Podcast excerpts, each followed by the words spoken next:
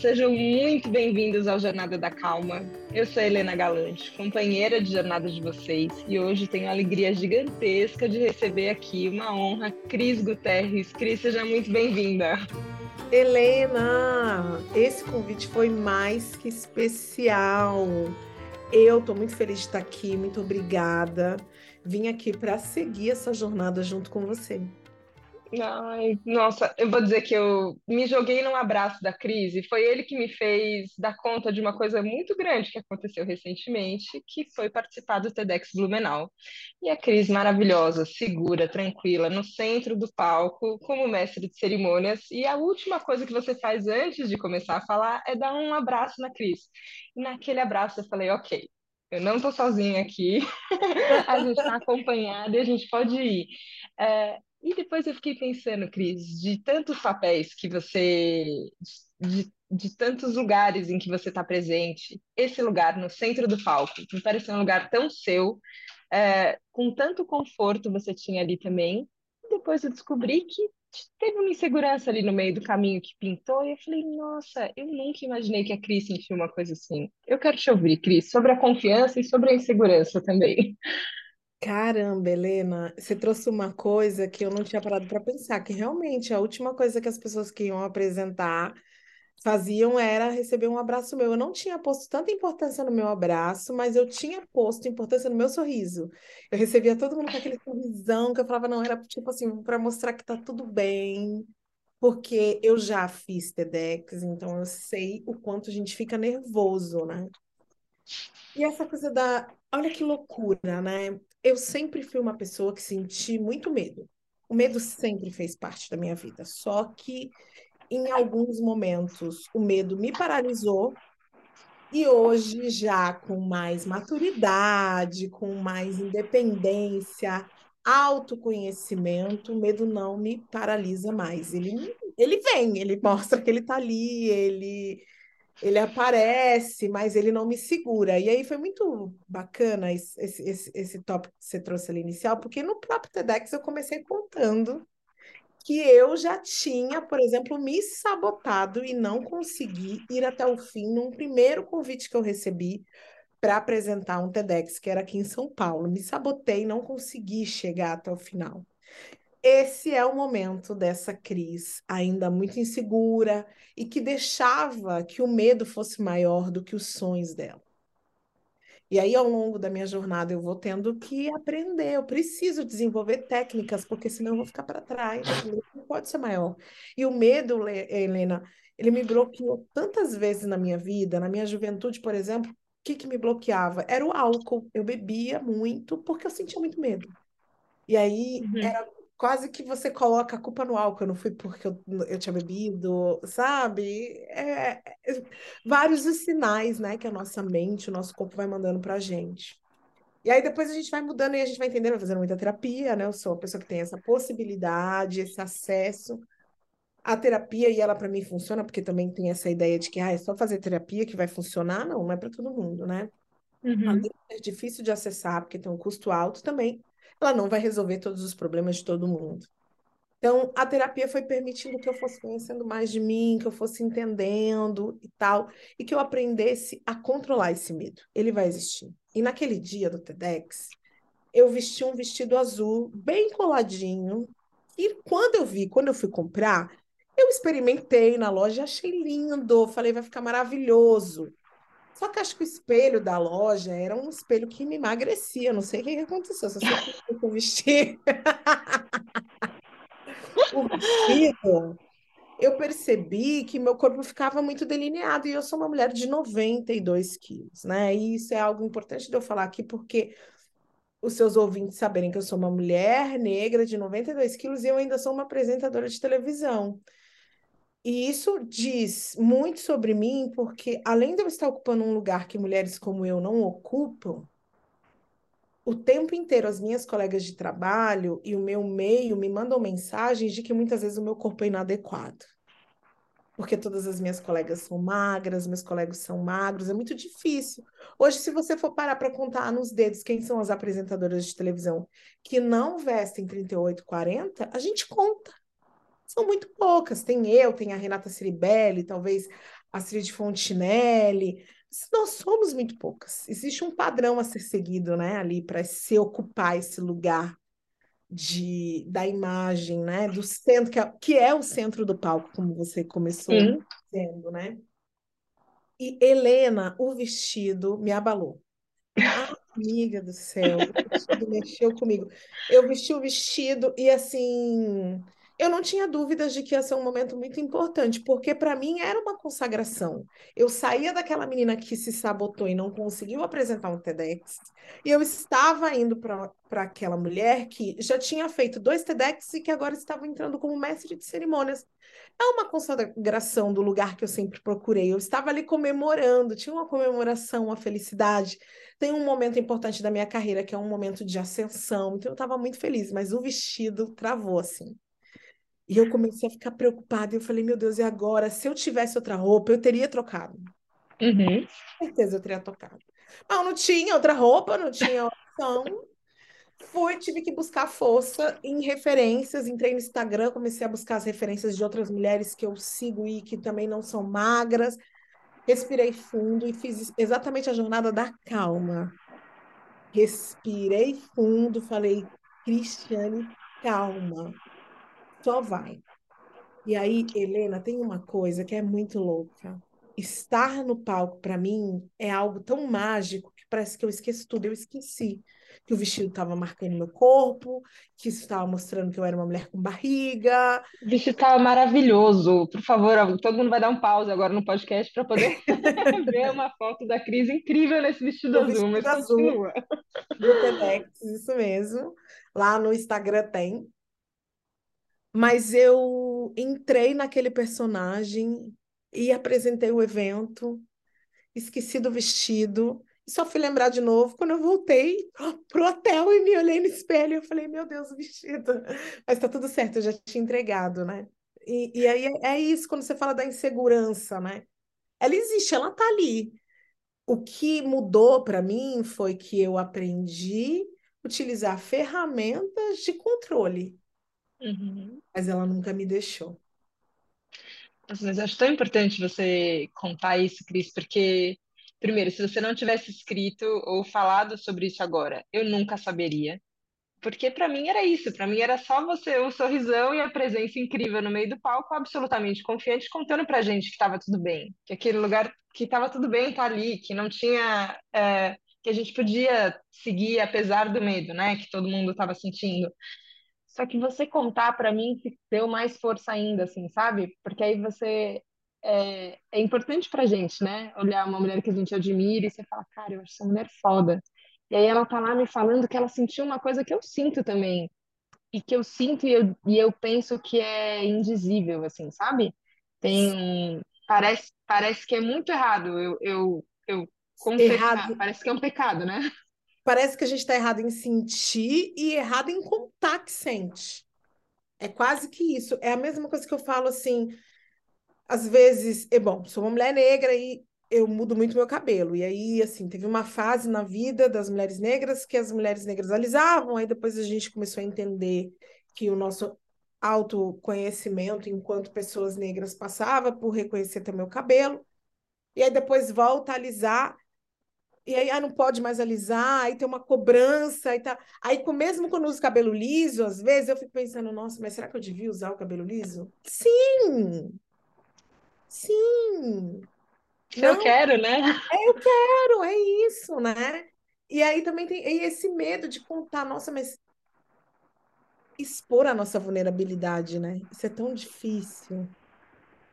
E eu acho que isso é uma das coisas que mais nos tornam torna verdadeiros. Tanto que eu sou colunista do UOL já acho que há uns quatro ou cinco anos. E, assim, uma, da caracter... uma das características do meus, dos meus textos é que eu sempre trago nele algumas questões que me atravessam e que são dúvidas, são questionamentos. Trago a minha vulnerabilidade à tona, sabe? E aí é muito legal quando esse texto mesmo do vestido, né? Eu escrevi o texto nessa coluna, a quantidade de mensagens que eu recebi de pessoas agradecendo por eu ter dito aquilo, porque elas também sentem o mesmo, mas não conseguem ouvir outras pessoas falando disso. E aí é quando elas ouvem alguém falando que elas falam: tá tudo bem. Tá tudo bem. E ainda mais com, com a gente, né, Helena? Nós somos mulheres, a cobrança com a nossa aparência é muito maior, com o nosso comportamento, como que a gente se comporta, como a gente faz. Não existe essa cobrança tão grande quanto os homens, né? Os homens podem se comportar, falar algumas besteiras que ainda assim serão aplaudidos. E a gente, muitas vezes, a gente vai ser cobrada em todos os momentos ali da nossa vida, sabe? Então, eu acho para mim é muito importante dividir, abrir a minha vulnerabilidade, sabe? Dizer para as pessoas, eu também tenho medo. Então, quando eu apresentei o TEDx, que eu escolhi contar a história de que eu também já tinha falhado, de que eu tinha falhado, de que eu tinha me sabotado, foi também para deixar vocês mais tranquilos, do tipo, tá vendo? Tá tudo bem, se ela hoje está na televisão, já sabotou.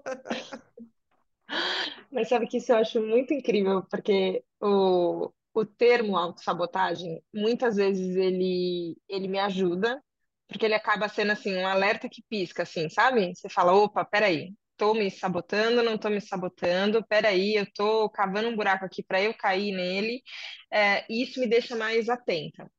Só que às vezes como todos os termos, né? E quando a gente faz terapia há muito tempo, que também é meu caso, a gente começa a ficar mais familiarizado com os termos, né? Viramos todas fãs da Ana Sui ali, psicanalista incrível. Você fala, meu Deus, você começa a, a ter, inclusive, um vocabulário, né, para falar das coisas que a gente sente e tudo. É, às vezes eu penso assim, ah, que a gente perde um pouco até o, o peso de fato da coisa, né? Porque a hora que você, ah, isso é autossabotagem, tem um jeito meio leviano de às vezes eu falar isso para mim, que parece que eu não estou entrando em contato de verdade com qual que é o tamanho do absurdo de eu ser a pessoa que vai me fazer mal, né? Que vai não me permitir é, deixar isso acontecer.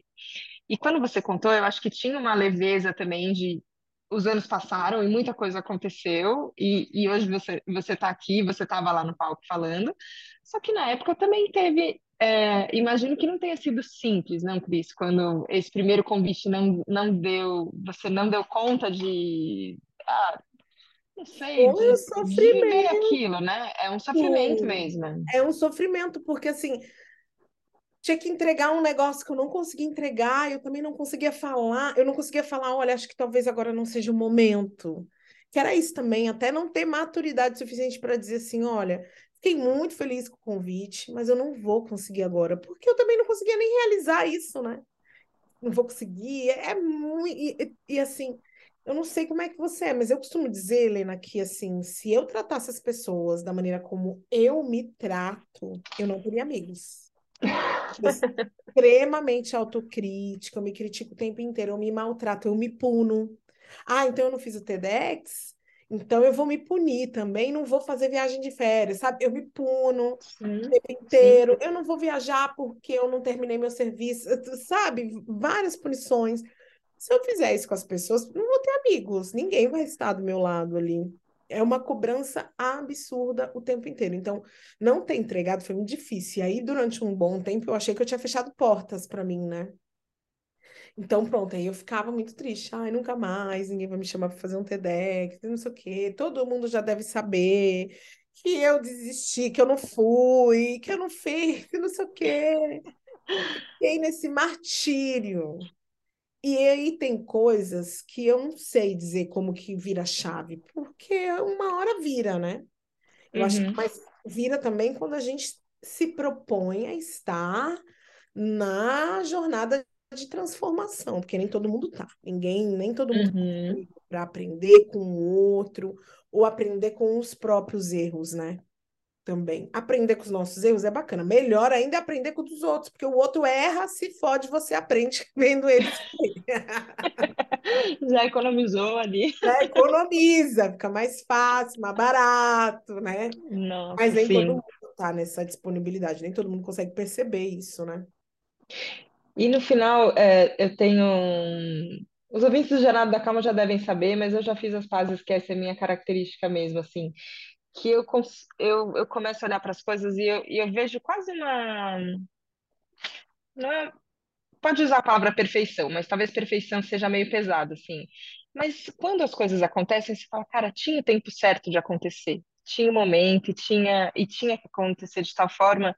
E eu fico Uhum, pensando, quando de fato você subiu no, no TEDx São Paulo, que você falou sobre persistência e teimosia, é, contando também de, de episódios recentes que tinham acontecido com você, qual, como foi importante, né? Assim, qual que é a diferença de você falar sobre isso, assim, ó, sobre quando, quando eu quero, eu vou, eu vou, eu vou, quando eu falo, cara, eu não vou, talvez eu tenha que desistir, talvez eu tenha que parar, é, o quanto de consistência isso traz, né? Aí eu fico pensando, putz, talvez tenha sido muito ruim, assim, eu, eu fico triste que tenha, ah, que talvez tenha tido que acontecer desse jeito. Mas no final aconteceu desse jeito e ensinou tanto para mim e para tantas pessoas, né? Você tem essa sensação quando de fato aconteceu a tenho, participação, Cris? tenho, eu tenho essa sensação e eu tenho a sensação de que eu, eu tinha que aprendido com aquilo, com aquela sabotagem. Eu acho que eu sempre fui uma sabotadora em potencial, mas eu nunca tinha realizado isso, eu não enxergava, porque muitas vezes essa sabotagem ela é sutil. Por exemplo, agora, eu estou começando um relacionamento com uma pessoa e tá tudo lindo, tudo maravilhoso. E aí eu começo a, na terapia eu começo a perceber que, tipo, eu começo a criar problemas que não existem, entendeu?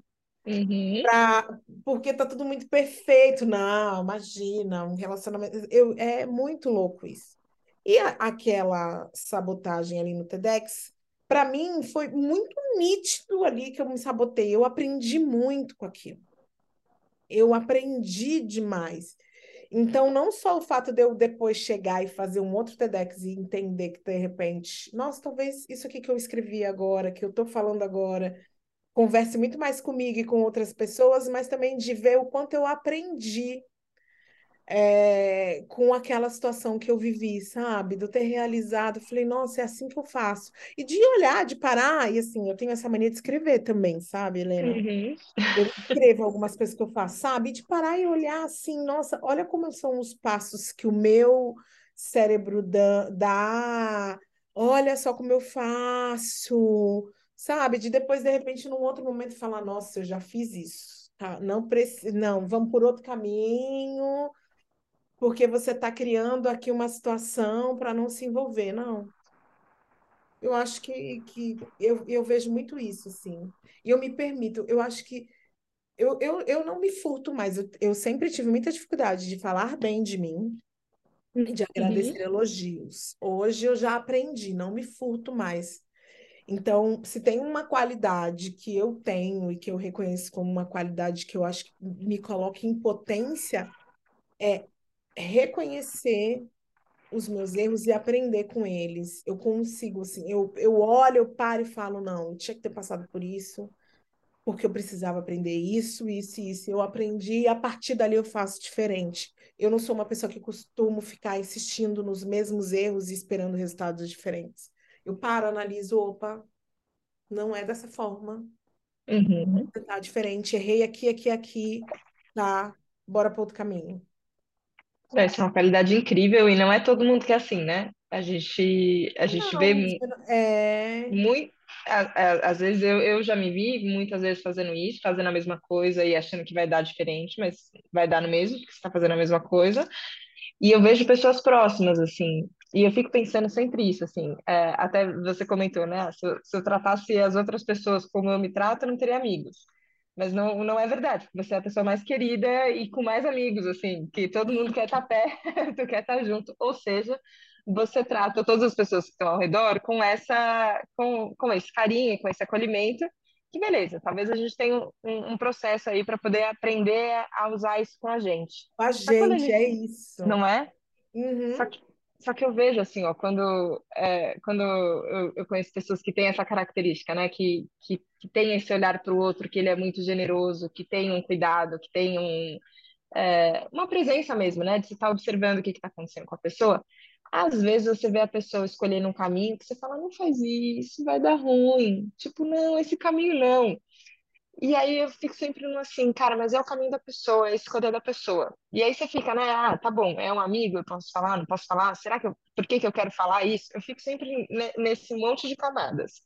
Só que eu fico pensando é, em relação à maternidade também. Como isso funciona é, com seu filho. Então você fala, tá, o quanto a gente consegue deixar alguém falar, tá, beleza, esse é o seu caminho, você fala, não, esse caminho não, vem por aqui. Como é que é, Isso Cris? é mais difícil. Nossa, acho que fica esse martelando na minha cabeça o tempo inteiro, assim. Eu fico tentando ser uma mãe que não tenha uma relação abusiva com o filho, porque muitas vezes a relação de maternidade ela é muito abusiva. Faz isso, não faz aquilo, e desde criança, né? A gente coloca limites nas crianças que a gente não coloca nos adultos. Coisas básicas do tipo, criança só vai levantar da mesa se comer tudo. Aí o adulto é assim, não, não quer mais, ai, não tem problema, a gente já fora, Sim. deixa no prato, né? E, então a gente, a relação de mãe e filho muitas vezes ela é muito abusiva. E eu sou controladora, então eu fico tentando é, controlar as situações, as relações. E eu acho que tem um outro é, agravante aí, que é o fato de eu ser uma mãe por adoção. Eu me tornei mãe através da adoção. E o Rafael, quando veio morar comigo, tinha 14 anos. E tem um lugar que a sociedade me coloca, que é o lugar da salvadora que é um lugar que eu tento não ocupar, mas ao mesmo tempo que eu me esforço muito em dizer para os outros, não, eu não salvei ninguém, eu não vou ocupar esse lugar de pessoa salvadora, eu me cobro, porque eu fico pensando assim, poxa, meu filho tinha um destino fadado a dar errado sem mim. Não pode dar errado comigo. Essa cobrança, ela existe. E aí eu comecei a dividir isso com algumas mães. Então eu perguntei para algumas mães, assim, que são mães, principalmente mulheres com uma maternidade parecida com a minha, mesmo que não seja por adoção, mas que sejam mães de meninos, adolescentes ali 18, 19 anos, meninos negros. Como... E, primeiro eu perguntava assim para elas: você tinha um sentimento de que você era obrigada a fazer o seu filho dar certo? Todas respondem sim. Todas. Sim. Como você lidou com isso? Como você fez? Pra, porque eu estou tentando aprender como que eu faço para lidar.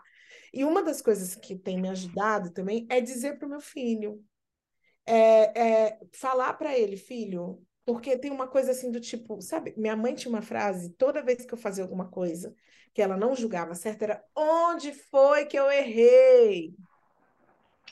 Ela sempre fazia essa frase. E eu sempre falo para meu filho, filho, se amanhã ou depois você fizer uma escolha que eu não julgue uma escolha correta para a vida de alguém, eu vou respeitar e eu não vou me culpar, porque eu sei que eu fiz tudo certo. Eu te dei amor, eu te dei atenção, eu te ensinei as coisas da vida, eu fiz o meu melhor. Talvez eu tenha errado, sim, mas eu fiz o melhor com as ferramentas que eu tinha, com a sabedoria que eu tinha, com o conhecimento que eu tinha, com as possibilidades que eu tinha. É claro que a gente, como pessoa, a gente vai evoluindo, às vezes a gente muda de ideia, a gente descobre que, nossa, eu não devia ter feito daquele jeito com o menino, devia ter feito isso. Mas naquele momento, a mulher que eu era, eu fiz o meu melhor. E eu falo isso para ele também, é mais para eu ouvir do que ele. é para eu entender que tá tudo bem, tá tudo bem. E até porque também é um peso imenso você colocar no outro, né? A expectativa, a, a, a, a gente colocar nas costas do outro o peso dele ter que atender às expectativas de uma mãe, de um pai, de uma família. E assim, a gente está acostumado a assistir histórias aí de como é difícil. No próprio TEDx, a gente ouviu ali algumas pessoas que falaram de como foi difícil para elas fazer, por exemplo, a transição de gênero, porque muitas vezes isso está relacionado com a obrigação de ter que atender a expectativa de uma família. Que a minha família não quer isso para mim, não espera isso de mim, né? Então eu tento me libertar muito disso, assim, sabe? Até para que meu filho possa ser feliz. E eu também, porque senão a cobrança é muito grande. Helena, maternidade, eu vou te falar um negócio absurdo. É puxado. É puxado. E a gente tem a cobrança da sociedade, né? A sociedade cobra muito da mãe, né? Quem que é a mãe desse menino? Quem que tá fazendo alguma coisa para esse menino? Sabe? E, e, e, a gente, não vou nem entrar nessa discussão, mas ninguém fala quem é o pai desse menino, né? Então a gente uhum. já entende aí, por exemplo, do quanto as mães são cobradas. Eu tenho uma cobrança total da sociedade. Então, acho que assim, eu entendi que para minha maternidade eu tinha que buscar o máximo de leveza e de calma. Só que calma, Helena, eu vou te confessar, eu não sou uma pessoa calma. Eu sou uma pessoa ligada no 440, eu acordo de manhã às seis da manhã e eu já tô assim aceleradíssima. E aí, às vezes, eu fico nervosa, às vezes eu grito. E aí, o, o, calma também de, não é só. Porque tem essa coisa de entender oposição como calma ou nervoso. Não é só o nervoso, mas também é essa pessoa acelerada que faz muitas coisas. Que nem agora eu fico me, me insistindo para não fazer várias coisas ao mesmo tempo. Eu tenho mania de fazer várias coisas ao mesmo uhum. tempo. Então eu acordo, aí eu vou fazer café, aí eu vejo que tem roupa para estender, eu vou estender a roupa, aí eu estou estendendo a roupa, aí eu olho e vejo que eu podia estar tá passando a manteiga no pão, aí eu passo a manteiga no pão, aí eu dou um gole no café, aí eu volto e estendo a roupa. Calma, faz uma coisa por vez. Sabe que uma vez eu ouvi de uma. É, eu ouvi num, num, retiro que eu fiz com a Mari Cogswell e depois eu, eu convidei ela para um Jornada da Calma também. É, e ela justamente falava um pouco sobre, é, sobre esse lugar de gênero que você levantou, né? As pessoas falam, tá, cadê a mãe? Ninguém fala cadê o pai dessa criança. Então a gente está numa sociedade que, que as questões de gênero estão influenciando. Mas ela falava justamente, a Mari, sobre como a gente se. A gente pega a régua do outro para medir a gente mesmo. Total. E aí, a gente vive numa sociedade que, às vezes, a régua, ela é a régua da ordem, né? Então, ah, vou fazer uma coisa, depois vou fazer outra, não sei o quê, é linear, é constante. É, às vezes é, é isso, assim, é, eu vejo na, na convivência com homens e mulheres, né? E como às vezes é isso, assim, a minha cabeça dá uma volta, faz um milhão de e quando eu vejo, Thiago, meu marido abriu uma planilha. Ele falou, cara, aqui é Excel. Então ele começa a montar uma planilha e fala, cara, minha cabeça não pensa para planilha. E tem horas que é bom a cabeça pensar para planilha, tem horas que não é. Só que nessa coisa do, do ir fazendo um pouquinho, né, de cada coisa, a Mari virou para mim e falou: a gente às vezes é agente do caos, e o caos também é uma forma de trabalho que a gente não aprende a valorizar. E às vezes eu fico pensando se a gente não tem, nessa manhã que você descreveu, então, de é, eu passo café, eu passo a manteiga no pão, e aí eu vou pendurar a roupa, aí eu volto, tomo um gole, e aí quando eu vejo eu lembro de uma coisa, mando uma mensagem no WhatsApp. Nisso, eu acho que às vezes tem uma ansiedade que a gente entra, que, e quando eu vejo isso, eu falo, tá, isso não é bom, mas às vezes, se tá tudo fluindo também, por que que não pode ser calma no 440, fazendo um milhão de coisas, não é? Por Eu quê? gostei Não que você trouxe isso. Porque é verdade, às vezes a gente tenta mesmo usar a régua do outro. Você sabe o que eu tentei? E uma que eu já descobri que para mim não funciona. A do acordar às 5 da manhã, meditar, yoga, dar bom dia ao sol, saudação ao sol. Aí um chá calmante. Não pode ser um chá que acelera. Não, essa eu tentei, não funciona para mim. Desisti dela. Não, eu gosto de acordar, tomar café que coloca meu corpo lá, já tá no 440, bota mais alto. Aí, a minha primeira atividade do dia, em alguns dias da semana, é luta. Eu saio direto, tomo café, tomo o meu é, pré-treino e vou lutar Muay Thai. E volto aceleradíssima. Eu fiz um treino bem puxado, sento e vou escrever um texto. Aí escrevo um texto rapidinho, assim, sai que sai, porque eu tô com, com a minha endorfina aqui toda no cérebro, sabe? Essa sou eu, é Ah, eu queria ser essa pessoa um pouco, às vezes. Eu, eu, é, é isso, de manhã eu não sou também a pessoa é, absolutamente matutina que faz o milagre da manhã e acorda às 5 da manhã. Ah, eu sou. Aqui Não faz é, milagre às seis. Eu não vou fazer a meditação, mas eu mas o gosto de acordar resto tá tudo cedo. bem. É, o resto tá tudo bem. Eu gosto de acordar cedo. Eu gosto dessa sensação de ver o dia claro. Eu gosto. Então, vejo o dia todo claro. Mas assim, oito e meia da noite eu já era. Eu já era. Hoje em dia, ainda mais velha, já sem tanta energia como eu tinha na minha juventude, estudar à noite para mim é impossível. Não tem essa. Marcar uma aula. Esses dias eu estou fazendo um- umas aulas de inglês que à noite o professor não tinha. Nossa, Helena, para mim, sete horas da noite, colocar o meu cérebro para funcionar, para a ponto de aprender alguma coisa, é difícil. Mas eu É quase autossabotagem marcar uma aula de noite para você, então. quase auto- marcar uma aula de noite. Mas eu gosto de sair. Eu gosto. Saio, me divirto, curto. Mas meia-noite eu viro abóbora. No máximo, uma hora da manhã. São raras as vezes que alguém me vê na rua, duas, três da manhã. Raríssimas as vezes. Raras. Eu gosto de rolês que terminam cedo. Aí, se o rolê terminar cedo, eu fecho o rolê. Eu sou a pessoa que vou ficar até o último, mas tem que ser o rolê que termina cedo. Tipo, rolês que respeitem. É menino mesmo que começaram. Me respeita. Isso eu acho tão. E isso eu acho que é a gente tratar a gente como a gente é, trata os nossos amigos queridos, né? Você fala, tá, o que que eu, o que que eu gosto? O que que faz bem pra mim? Deixa eu respeitar isso, né? Eu não preciso. é, eu não preciso me, me forçar a algo que eu não tô afim, né? E a gente às vezes faz isso. E, e eu vejo quando. é, e eu gosto muito, assim, de, de ouvir, às vezes, pessoas mais velhas, até as avós da razão, né? Que a gente ouviu juntas lá no, no TEDx Blumenau, é, com mais de 80 anos.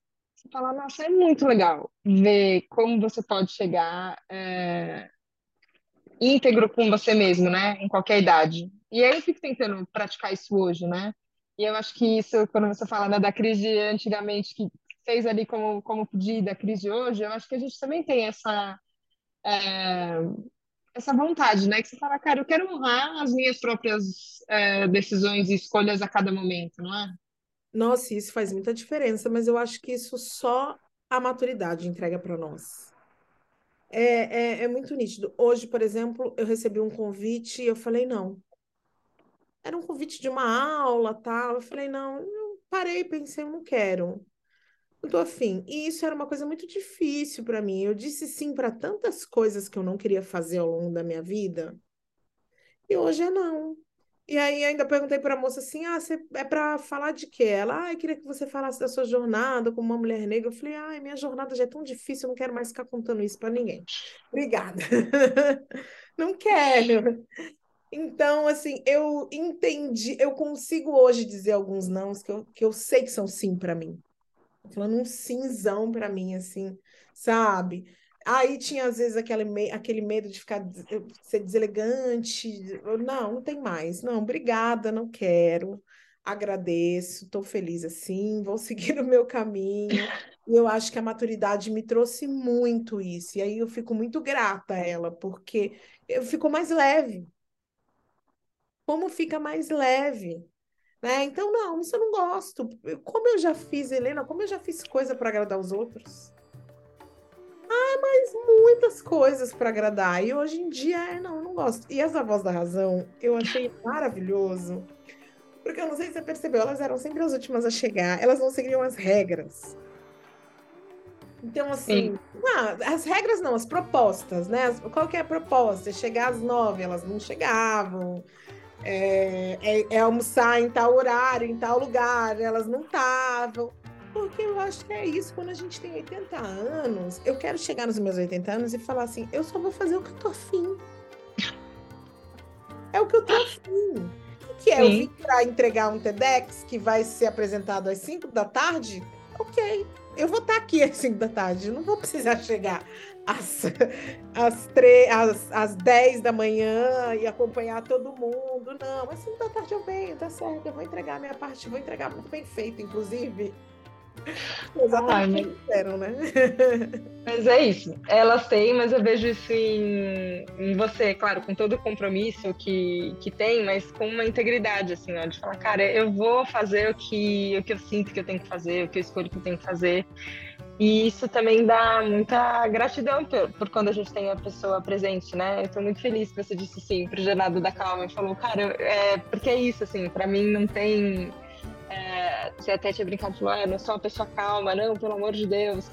É, mas é isso, para mim a calma ela pode se expressar de muitas formas e ela pode se expressar com essa é, inteireza que você tem em ser você, Cris. Te admiro muito, estou muito feliz com essa conversa. Quero que a gente se encontre ainda mais muitas vezes, muitas conversas. Obrigada. Eu que estou muito feliz, eu já vou deixar aqui falar que eu quero que você seja minha amiga. Vamos, já minha tô casa, amizade já iniciada, porque eu gostei muito de você, já te admirava, então foi muito maior ter me conectado com você. E eu espero que seus ouvintes possam ir lá no seu Instagram para ver o seu sorriso. Ah. Pra agradável, porque o podcast é só de vozes, né? Então, assim, gente, vocês precisam descobrir mais sobre Helena Galante. Ai, Cris, obrigada, obrigada pelo sorriso, obrigada por aquele abraço e por todos os outros que virão ainda. Obrigada uhum. por dividir aqui com a gente no Jornada da Calma tanto do seu caminho, da sua história. E obrigada aos ouvintes também, que disseram sim pra gente e estão aqui com a gente até agora. Obrigada pela confiança, obrigada pela abertura e a gente se vê na próxima segunda, na próxima Jornada da Calma. Um beijo, tchau, tchau.